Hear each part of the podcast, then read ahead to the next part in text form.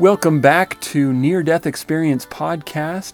This is the third episode. I'm Chaz Hathaway, and we are going to talk about the third element of near death experiences that are very common, and that is the tunnel. All right, and uh, we will get into an experience here shortly. Let me give a brief uh, summary of, of what I have learned about the tunnel. It's a very interesting thing. Not everybody experiences it, but uh, many who die uh, will experience traveling through a tunnel. Some of them say that they are rushing through it, some of them say that the tunnel is rushing through them. Um, and some of the similarities include traveling at incredibly high speed and uh, usually described as flying through this tunnel.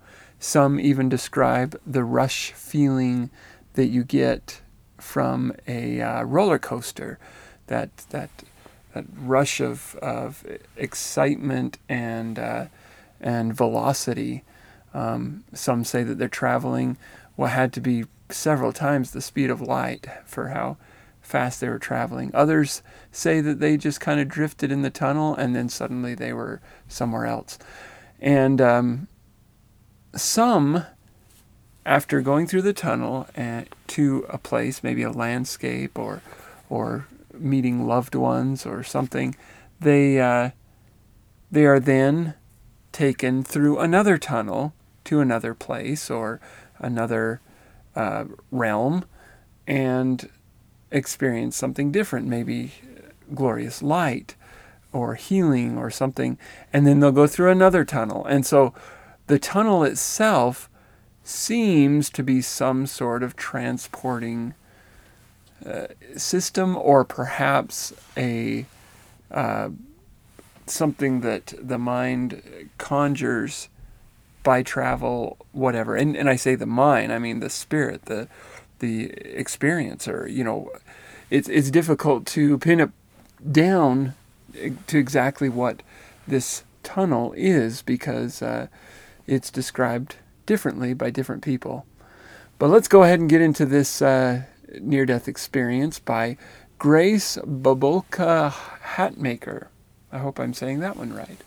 She is a, a nurse and uh, she had a near death experience. Um, she was on the hospital bed when she died. And as I may have, and may, maybe I didn't mention in previous episode, a lot of near-death experiencers spend a lot of time in the build-up of of their cancer was getting them down, and they, you know, will spend a long time talking about the illness or accident that uh, took them down, and there may be time for that at some point to talk about the similarities in what kinds of experiences, um, you know, how death feels um, to those who die. That would actually be really interesting. But I don't want to do that on a regular basis. I want to dive right into the experience. The moment um, they close their eyes until it starts, something to that effect. so we'll start right into this one.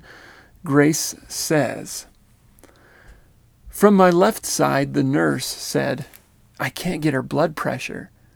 I could feel her trying to detect a pressure. A resident was trying on my right arm. Finally, the nurse said, I can't get it. The resident swore. With that last word, everything changed. Finally, I found that the pain had a limit and that I had been released. I felt a sensation in my stomach like a person feels when dropping down from a roller coaster peak. This type of butterflies in my stomach feeling was a fleeting ripple inside of me. I was then looking down from above the left foot area of my bed. The distance from my bed was as though I was against the ceiling corner. I could see the backs of the staff to the left of my bed and the faces of my doctors and the Filipino nurse. And I'm going to pause here for a second and interject that there you can see this bit of experience with uh, out of body experience. Um, that's very common as we've said before. Okay, back to the text. I was exasperated with them and with my futile attempt to connect with them. I had no strong feelings about my body lying on the bed. It was almost unfamiliar to me. I just remained there with a sense of hovering for what felt like forever. I, it was really only for seconds or minutes, I suppose, but time did not make any sense. Time did not seem to apply. It seemed irrelevant. I was unattached to anything the way I was. Time is only relevant when it is relative to the normal, orderly, sequential aspects of life. So I was there for a moment or for eternity, I cannot say, but it felt like a very long time to me. I was aware that I was separate from my body, yet somehow somehow I continued to exist. The part of me that existed did not have anything to do with my body. I was completely comfortable and no longer in any pain. All of the distress I was in while lying in my hospital bed was gone. I felt like I was bobbing about in a warm bath.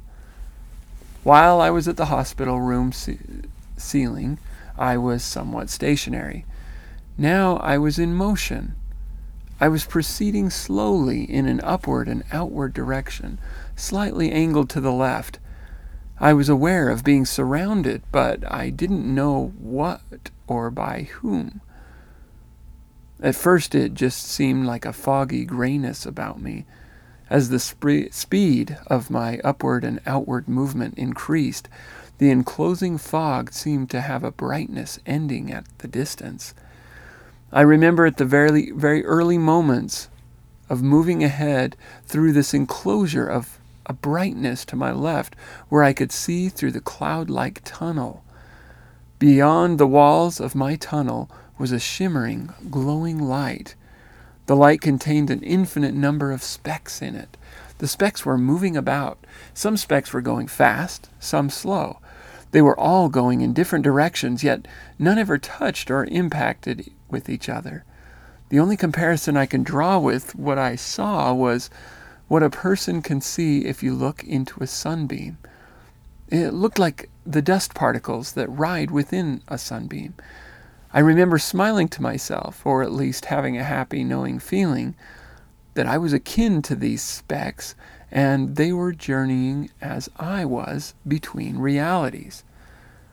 I was also aware of being helped through this transition. I was in the company of an innumerable amount of others who were just like me. It was as though they were family that I didn't know or I had forgotten. They knew all about me and were there to celebrate, comfort, ease, and move me ahead. There was no sense of recognition, but I knew they were there to help. My tunnel structure thinned along the sides, but the light ahead was beckoning me. I was intensely attracted to reaching the light. As the sides of the tunnel became clearer, the light ahead became brighter and closer as my speed increased. The level of joyous anticipation I was feeling was indescribable. At this point, I had no insight into what any of this was about. I did not think I was dead. I knew I felt like a spirit or disembodied person. I knew that the real I continued to exist in the absence of my earthly body. I had a sense of heightened knowing, of peace, and of assured expectancy. As I neared the warm, glowing radiance ahead of me, I felt pure ecstasy. I was in the beginning of the light. I was part of the light. The light was part of me, but the light was more. Somehow I knew that there was more ahead, but for now I could go no further because something was about to take place. I felt as if I had returned to something I knew before. It was as if I had come home. I had come home to the beginning of not just me, but the beginning of all eternity. This is so hard to explain, but it seems so important. The only thing this compares to, in a way, is the way it feels when it is a beautiful warm night and you look up into the clear starry sky. When you look at the stars, there is an awe of the glimpse at the beginning of infinite space. It was like that feeling as I savored my experience. During this experience, time had no meaning. Time was an irrelevant notion. It felt like eternity. I felt like I was there an eternity. No remnants of the tunnel remained. There was no cloud or fog. The light was pure and all good. I needed nothing. I wanted nothing. I was in communion with all the light around me. The specks, the others, and I were all part of the light that existed forever. I felt an intense sense of knowing, uh, an infinite sense of knowing, of understanding it all. I was completely at ease. Then, from within the light was a message. I received communication. I have no idea from where or how it came to me. There was no person there. No words were spoken. The thought was there for me to receive and accept. I was being reminded of my responsibility to my two children. I had the beginning of a notion to disagree. Somehow. I did not want anything to change, but I could feel that a change had already begun. I no longer felt that something wonderful was just ahead of me. I was being told, benevolently, yet firmly, of my duty. This message was the final word. It was all there was to communicate. I remember feeling a strain to hold on to my experience. I wanted to disagree while at the same time knowing it was pointless. I knew that from within the greatest part of all light was the complete wisdom that directed me. I felt like being a small, very small, I felt like being a very small child whose loving parents insisted and directed the tired child to go to bed. The directive was the only point. I had to go. At this moment, I had one last type of communication with this powerful part of the light. Suddenly, I saw it all. I saw me as I was as a baby, a child, a teen, and an adult, all at once. At the same time, I saw everything I ever did, everything I ever thought, everything. I saw events and people in my life that I previously considered important. Also, I saw many things that seemed not so important. I was aware of everything in my life all at once, and I was aware of every response that others had to what occurred in my life. It was all there was uh, uh it was all there for me to understand, everything good, bad, or indifferent. For example, I remember knowing deeply about a situation that I dealt with in first grade as a six year old child. I was in class, and it was a few minutes before recess. Sister Celine had positioned three holy cards on the edge of her desk in the front of the room. The holy cards were to be awarded after recess in the spelling bee that the class would have. I was at the front desk and could see the holy cards well. The one in the middle depicted a gossamer angel, let's see, a gossamer guardian angel watching over two small children crossing a bridge. I wanted that card so badly. As we filed out for recess, temptation overtook me, and I stole the holy card. I slipped it quickly into my uniform pocket. No one saw me, during recess, I felt sick with guilt. I snuck back into the classroom while the other first graders were playing at recess and placed the holy card back on Sister's desk. In my near death experience, I remembered everything about that situation. What was really impressive, though, is that I was aware how very wrong that action was. Although I had made amends, I knew that Sister Celine's dismay, I knew of Sister Celine's dismay at having the card taken. I knew that other children saw only two cards on the desk for the spelling bee, not three. What I really knew was that my action carried repercussions that affected many others. This is the way my life was reviewed. I was deeply aware and had profound insight into everything in my life and all my dealings with others, and from my birth on to the moment of my near death experience.